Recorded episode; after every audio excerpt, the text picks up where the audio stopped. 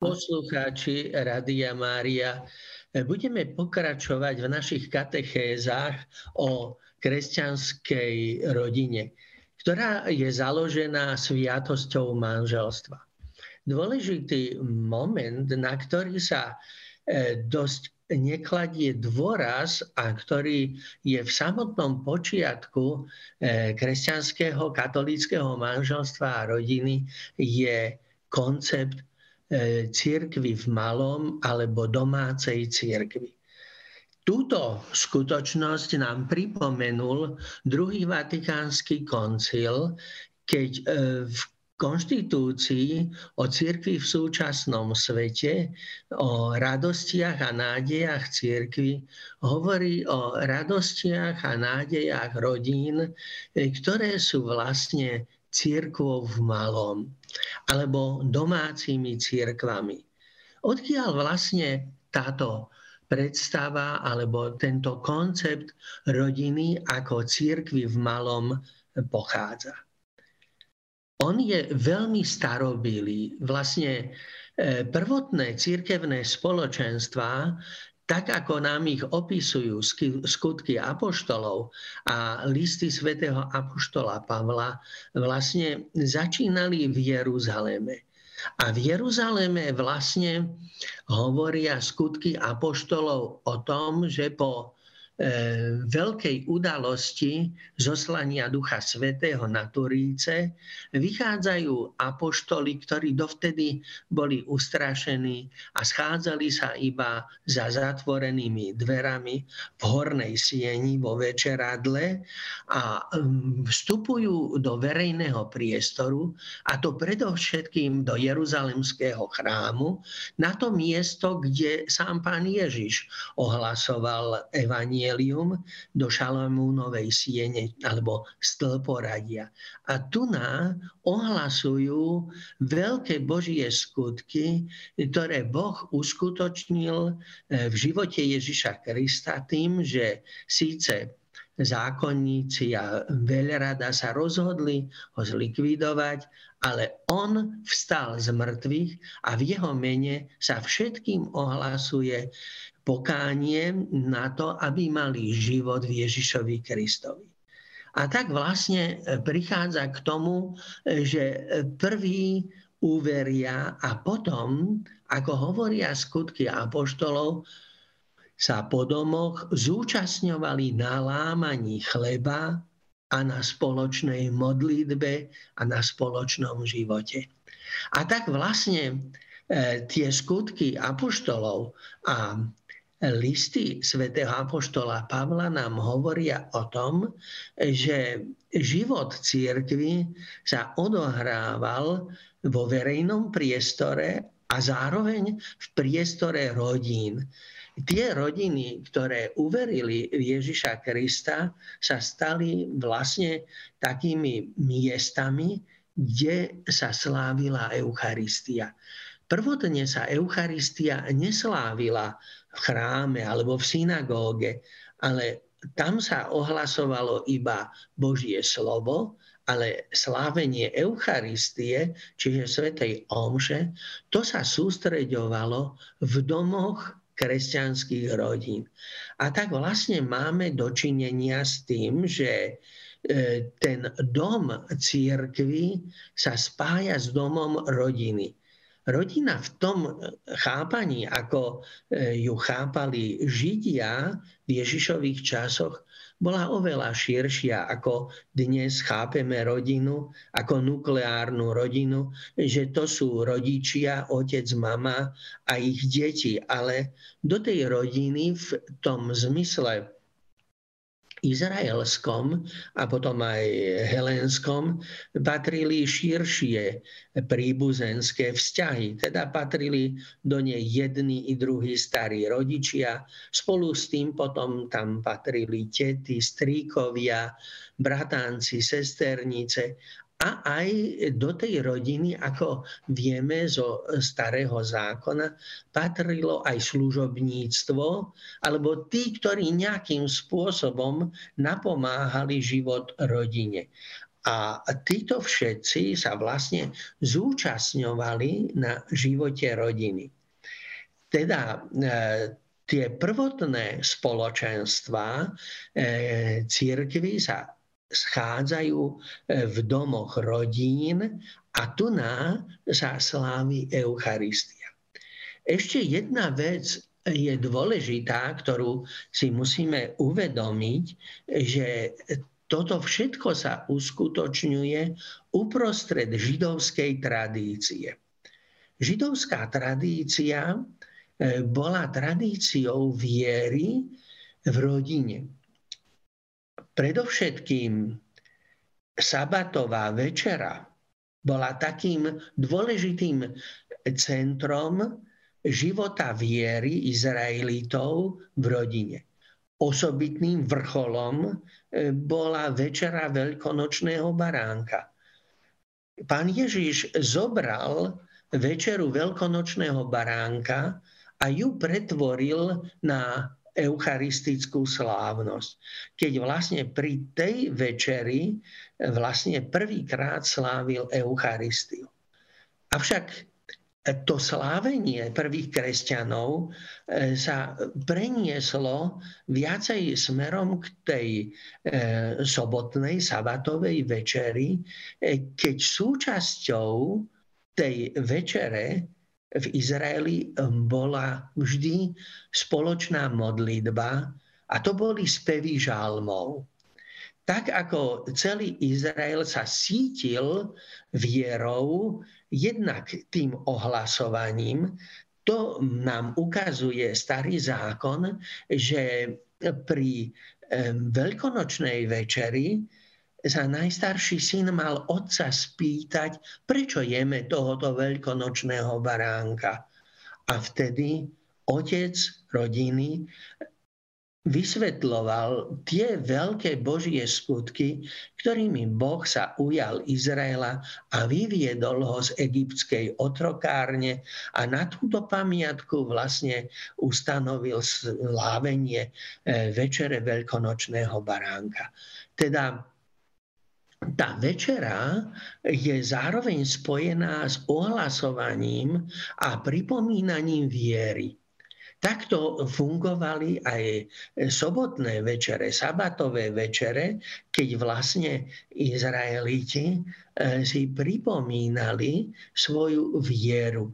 A eh, v tejto viere eh, sa modlili žalmy a požívali špeciálne pokrmy, ktoré boli na toto slávnostné stretnutie určené.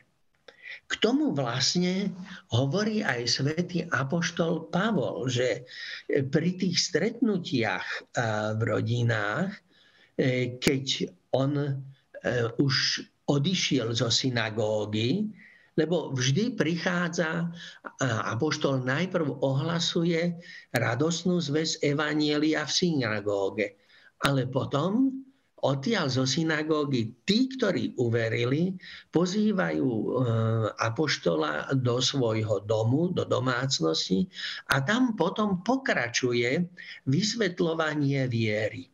Čiže toto je dôležitý moment, ktorý sa po druhom Vatikánskom koncile veľmi zdôraznil a obnovil, že vlastne církev žije z Božieho slova z jeho ohlasovania a to prvoradé miesto, kde sa ohlasuje viera, je dom církvy a to dvojakým spôsobom. Je to dom církvy, ktorým je rodina, a je to dom církvy, ktorým je Boží chrám alebo kostol. Čiže v týchto dvoch e, kľúčových miestach sa deje ohlasovanie Božieho slova. V rodine sú k tomu povolaní otcovia rodín, aby ohlasovali Božie slovo. Dnes máme k dispozícii Sveté písmo, teda môžeme si čítať spoločne Sveté písmo. E, nie je to tak drahé ako e, kedysi, keď e, tie papírusy nemal každý, to len bohatí ľudia si mohli dovoliť mať Sveté písmo vlastné. A to písmo sa ohlasuje v chráme, v kostole, tak ako sa ohlasovalo v židovstve v synagóge, tak sa ohlasovalo aj e, v rodine. A s tým potom pokračuje modlitba, spoločná modlitba.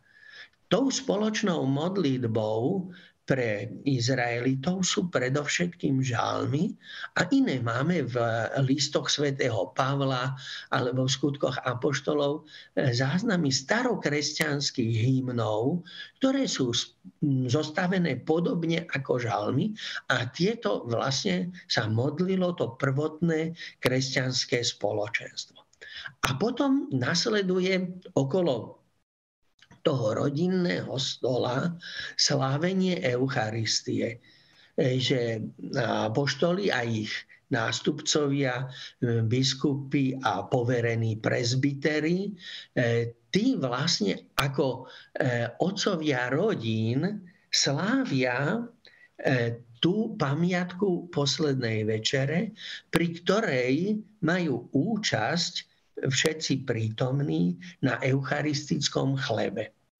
No a toto sa predlžuje v tých prvotných spoločenstvách do e, spoločenstva agapé, v ktorom vlastne sa prežíva to spoločenstvo.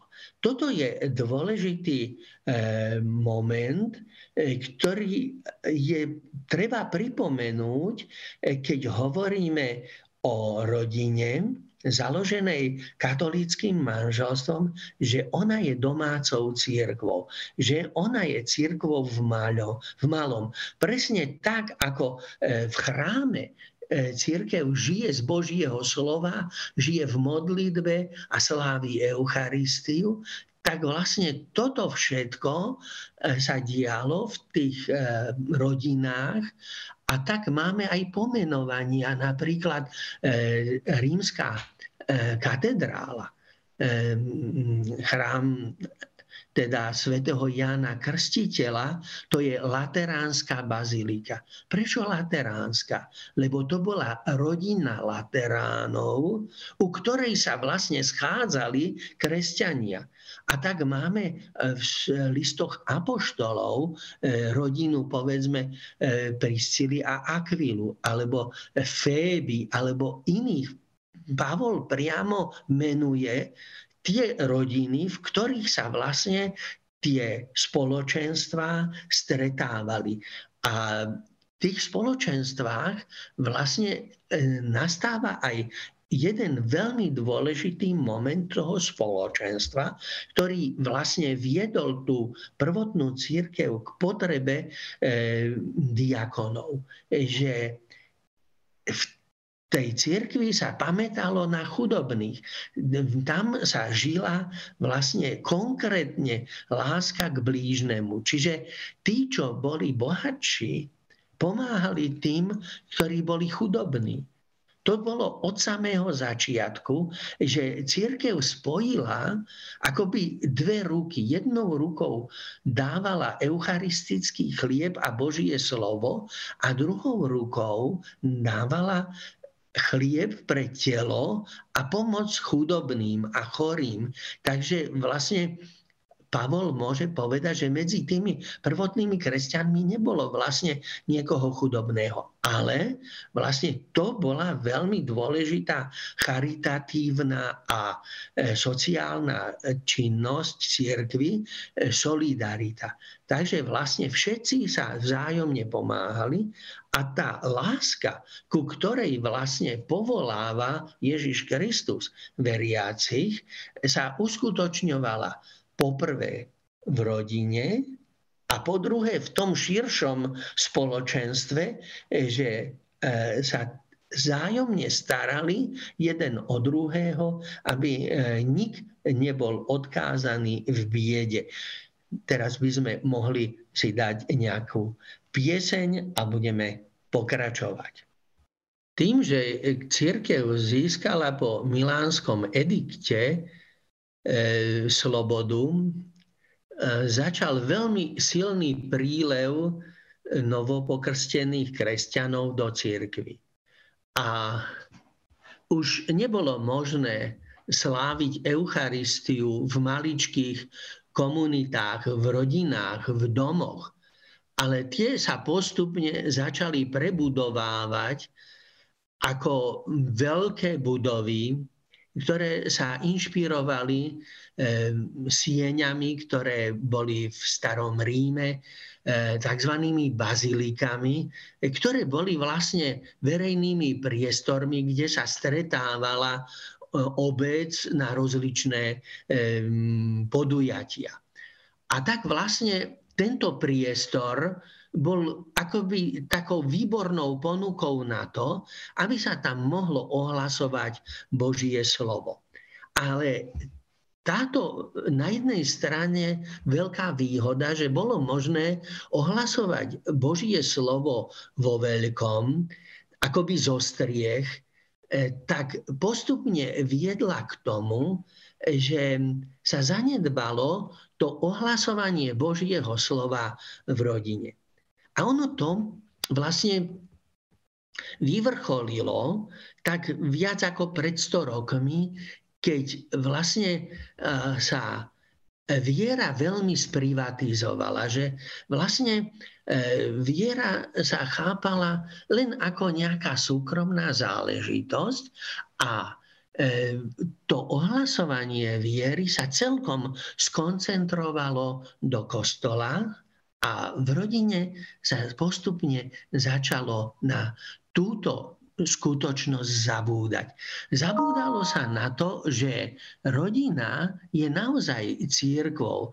A tak vlastne došlo aj k strate určitej základnej funkcie rodiny tým, že ona je vo svojom princípe spoločenstvo a je základnou bunkou e, celej spoločnosti ako živého organizmu.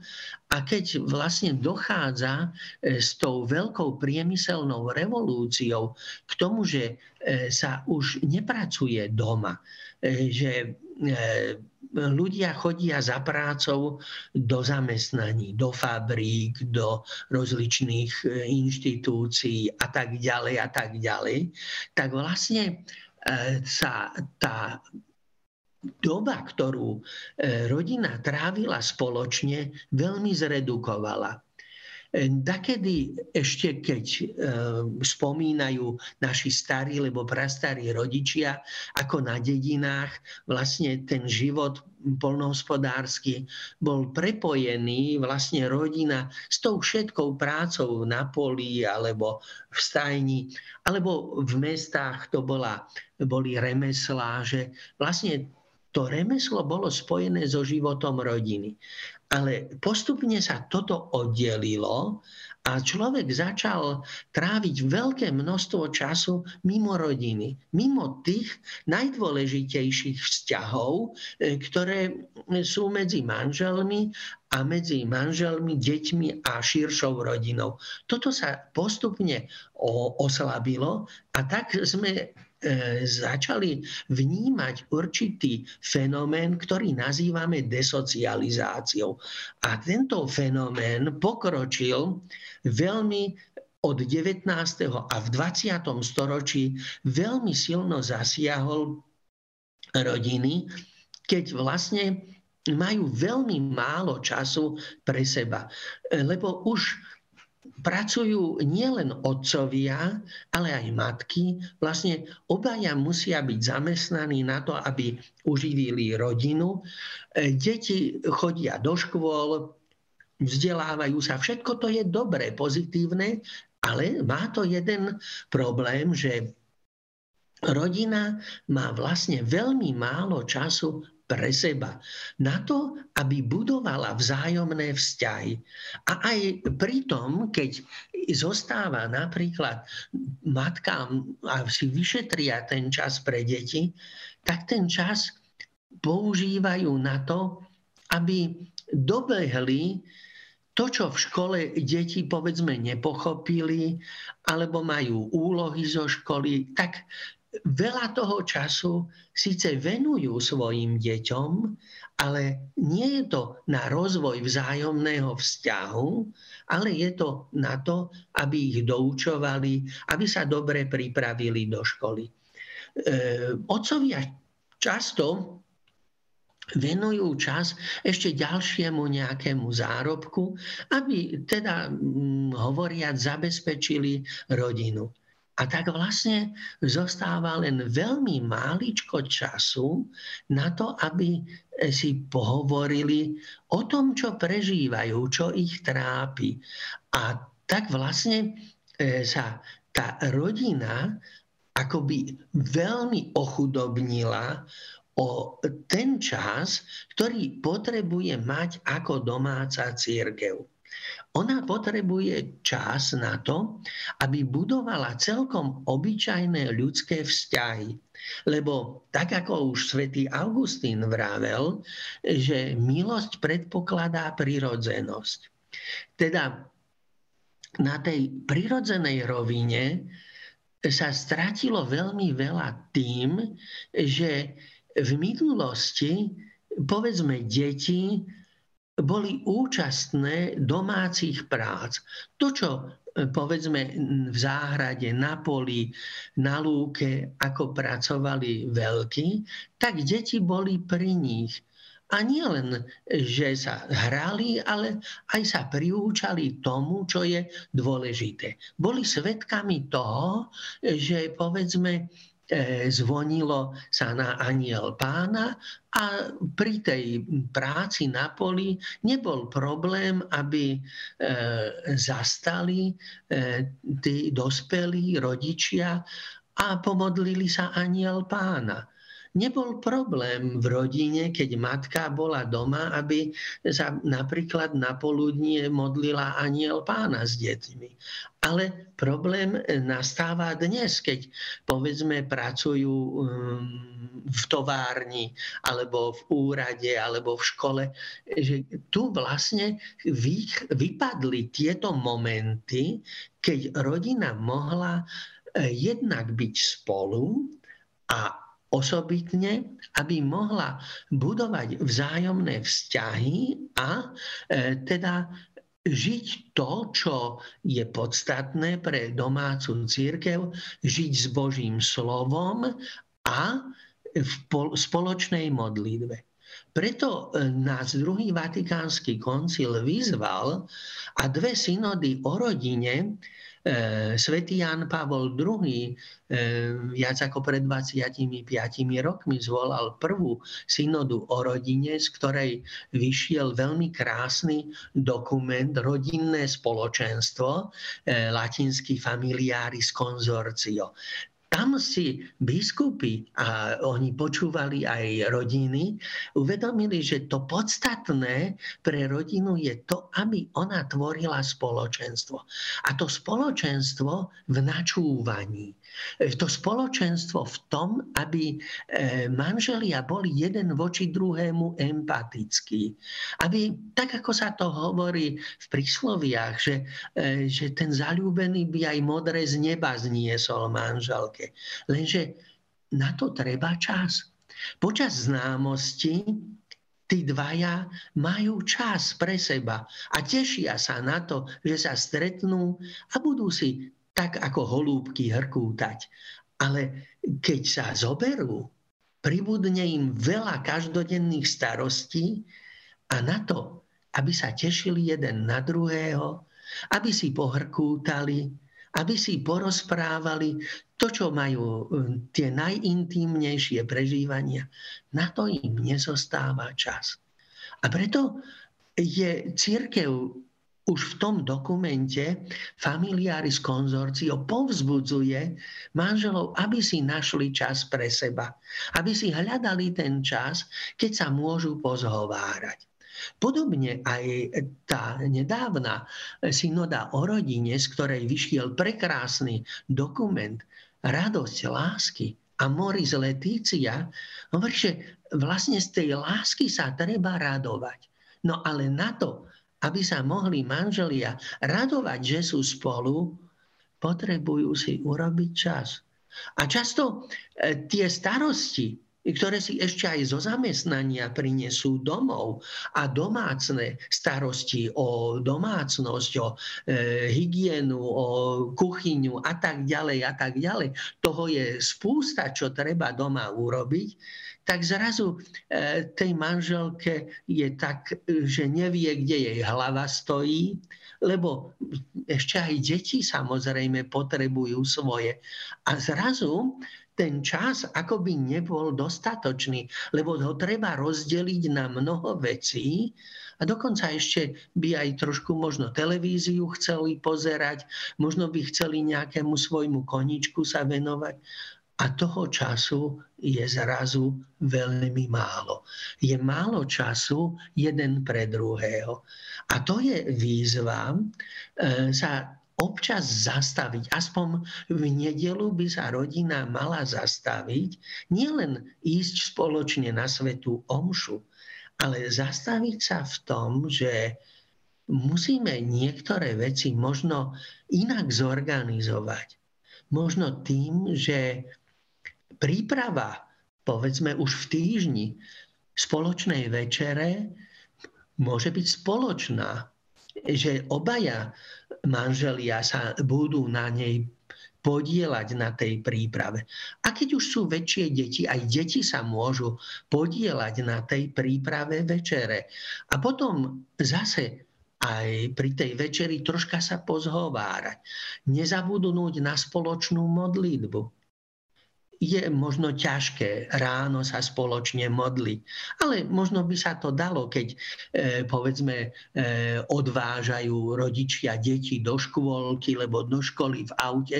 V tom aute povedzme e, sa krátko pomodliť alebo si pustiť nejakú duchovnú pieseň alebo spojiť sa s rádiom cez tu, tu sú možnosti na to, aby sme trocha načerpali toho duchovného hneď ráno.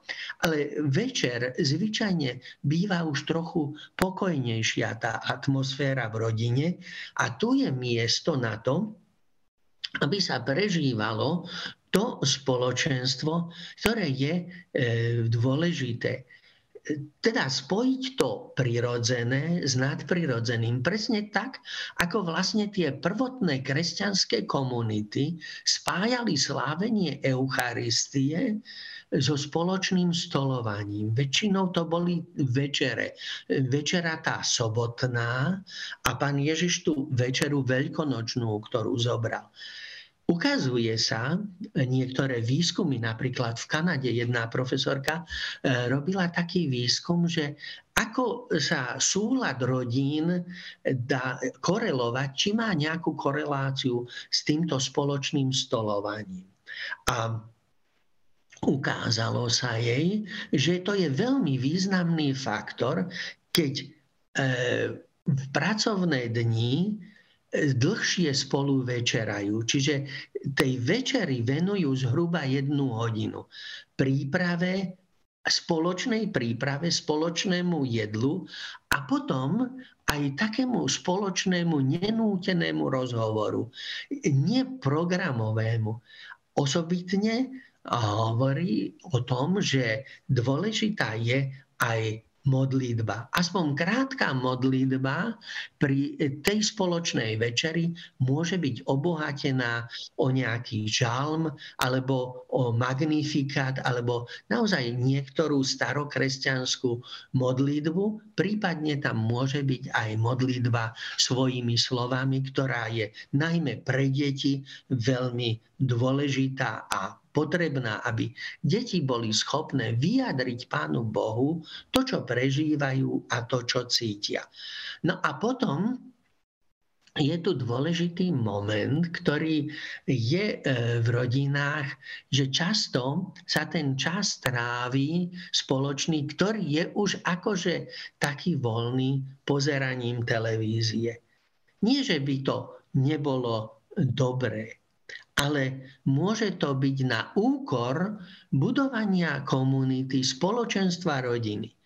Ak už sa rodina rozhodne pozerať nejaký film alebo nejaký program, je dôležité, aby sa povedzme po hodinovom alebo hodinu a pol toho programu spoločne porozprávali najmä s deťmi o tom, programe, ktorý videli. Pretože často v tom programe sa predstavuje akási podoba života, e, ktorá je vlastne tým vymysleným príbehom. Ono, to je virtuálna realita, to nie je realita. A vtedy je dobre poukázať deťom, keď, e, že ako tam povedzme fungujú ľudské vzťahy. Ako tie vzťahy fungujú skutočne. A to je veľmi dôležitý výchovný prostriedok, ktorým vlastne e, deti žijú rodinným životom. To je vlastne to, čo buduje spoločenstvo rodiny, ale zároveň aj smeruje k tomu, čo pripomenul už svätý Jan Pavol II a čo nám pripomína aj svätý otec František v Amoris Letícia, že rodina je to prvotné miesto ohlasovania viery. A to by som po maličkej duchovnej, hudobnej e, vložke zase pokračoval o tomto, že máme v rodine vlastne to prvotné miesto, kde sa viera nielen žije, ale aj ohlasuje. Rodina je prvoradým miestom odovzdávania viery. Tu musíme opäť sa trocha vrátiť do toho konceptu rodiny, ako e, prvotné kresťanstvo ju prijalo e, z Izraela, zo židovstva. V židovstve e, sa viera udržiavala predovšetkým v rodinách. Predovšetkým v rodinách sa žilo to tajomstvo, veľké tajomstvo Božej lásky. To, čo hovorí ako preambula desatora Počuj Izrael, Boh je jediný pán, ktorý ťa miluje a nebudeš mať iných bohov a jeho milovať nadovšetko. A toto budeš mať ako znamenie medzi svojimi očami. Čiže takto budeš hľadieť na svet. To budeš mať na verajách svojho domu. A s tým budeš začínať. A toto vlastne je duch, e, v ktorom žila tá veriaca izraelská rodina. Ak si spomíname ešte na výzdobu starých kresťanských katolíckých domácností, tak e, samozrejme patril e, ku tomu, čo zdobilo domácnosť kríž. Vedľa kríža obraz božského srdca Ježišovho a Najsvetejšieho srdca Panny Márie. Čiže tieto dve srdcia inšpirovali e, život rodiny. Rodiny sa zasvedcovali e, božskému srdcu Ježišovmu, zasveťovali sa neči, e, nepoškodenému srdcu Panny Márie. A tak vlastne e, tento princíp vzájomnej lásky ktorý e, ich viazal vo sviatosti manželstva, spájali s tou Božou láskou, ktorou ich Boh miluje. A túto lásku vlastne e, žili v rodine. A tak vlastne nám to pripomína svätý Jan Pavol II, aj teraz svätý otec František, že rodina je prvotné miesto, kde sa odovzdáva viera. Ale už to nie je možné tak, ako sa to odovzdávalo pred 100 rokmi alebo pred 50 rokmi, pretože celý kultúrny a spoločenský kontext života sa zmenil už e, žijeme v iných okolnostiach. Už e, naše rodiny zďaleka nie sú také početné, ako bývali pred 100 rokmi. A e, že teraz tá rodina žije inak. A tak vlastne stojí otázka, že ako sa má odovzdávať viera. Neraz sa ma rodičia pýtajú, čo máme naučiť deti. A ja odpoviem takým paradoxom. Čo máte naučiť deti zo Slovenčiny? No, že to je taká... No všetko ich naučíte. Pretože už od prvého oslovenia to bábetko, ktoré ešte nevie rozprávať, oslovujete materinským jazykom. Až pokým pôjde do školy, stále žije v tejto atmosfére materinského jazyka.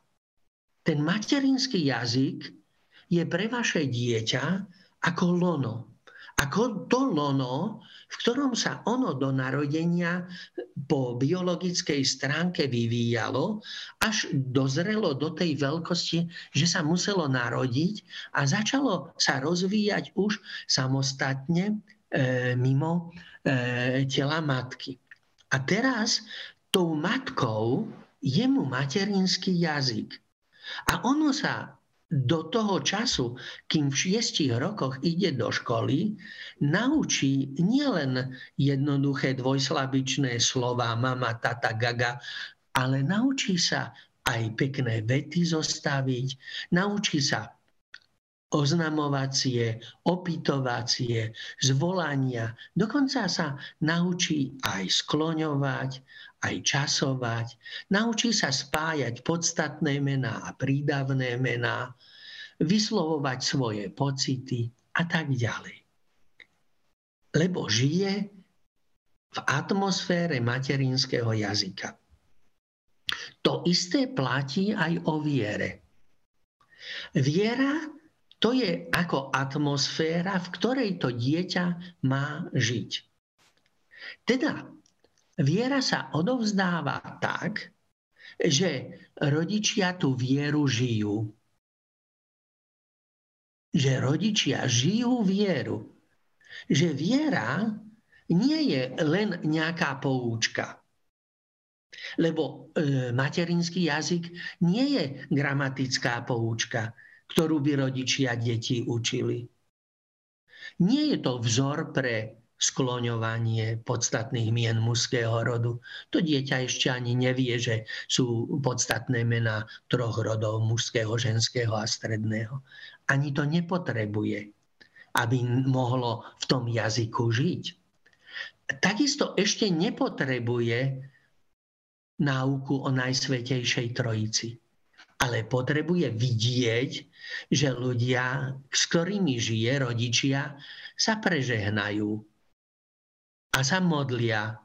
A to dieťa sa od nich naučí, lebo to, čo robia dospelí, to chce robiť aj dieťa.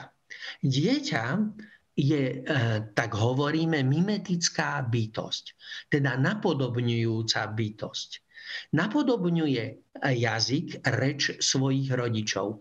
Keby to dieťa e, maličké vychovávali, povedzme, v anglicky hovoriacej rodine, tak ono sa naučí anglicky. Bez akýchkoľvek problémov. Tak ako sa v slovenskej rodine naučí po slovensky. Tak isto vo veriacej rodine, ktorá žije vieru, to znamená, že v každodennom živote ten život je popredkávaný symbolmi, ako je znamenie Svetého kríža. Veľmi dôležité je to, čo sa pri krste stalo, že keď kňaz e, poznačil dieťa e, pred krstom krížom, znamením Svetého kríža, tak povedal rodičom, a teraz aj vy poznačte to dieťa Svetým krížom, požehnajte ho. A toto požehnanie majú rodičia praktizovať každodenne.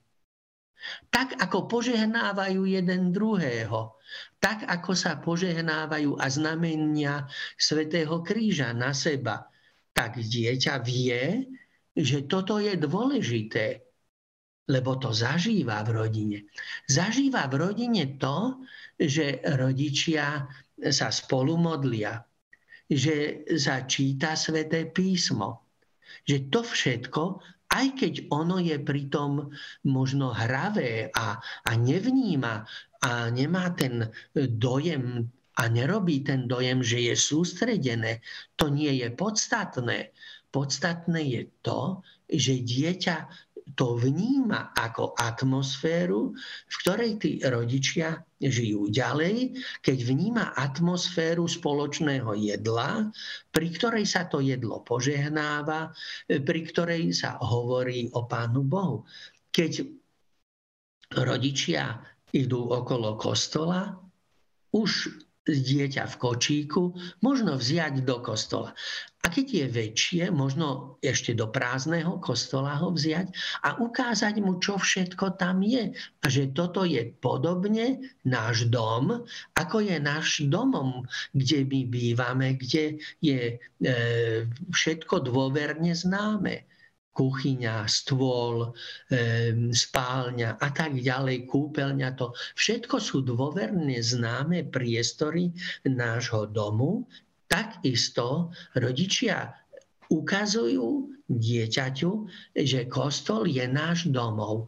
A takto vlastne postupne e, dieťa sa vovádza do života viery. Tým životom, ktorým žijú manželia. Dokonca aj keď je svetkom toho, že rodičia sa pohádajú. To nie je e, tragédia. Tragédiou by bolo to, keby dieťa nebolo svetkom toho, že rodičia si vedia odpúšťať. A to najdôležitejšie, čoho dieťa má byť svetkom, je, že rodičia sa majú radi. A že tá láska sa prejavuje vo všetkých dimenziách od pekných slov, že sa pekne rozprávajú, oslovujú sa pekne, milo, že rozvíjajú ten cit, ktorý ich priviedol k tomu, že vlastne vstúpili do manželstva. Preberajú z toho prejavy nežnosti, bosky, objatia, že preberajú empatiu, to, že jeden druhému pomáhajú, to všetko sa naučí dieťa.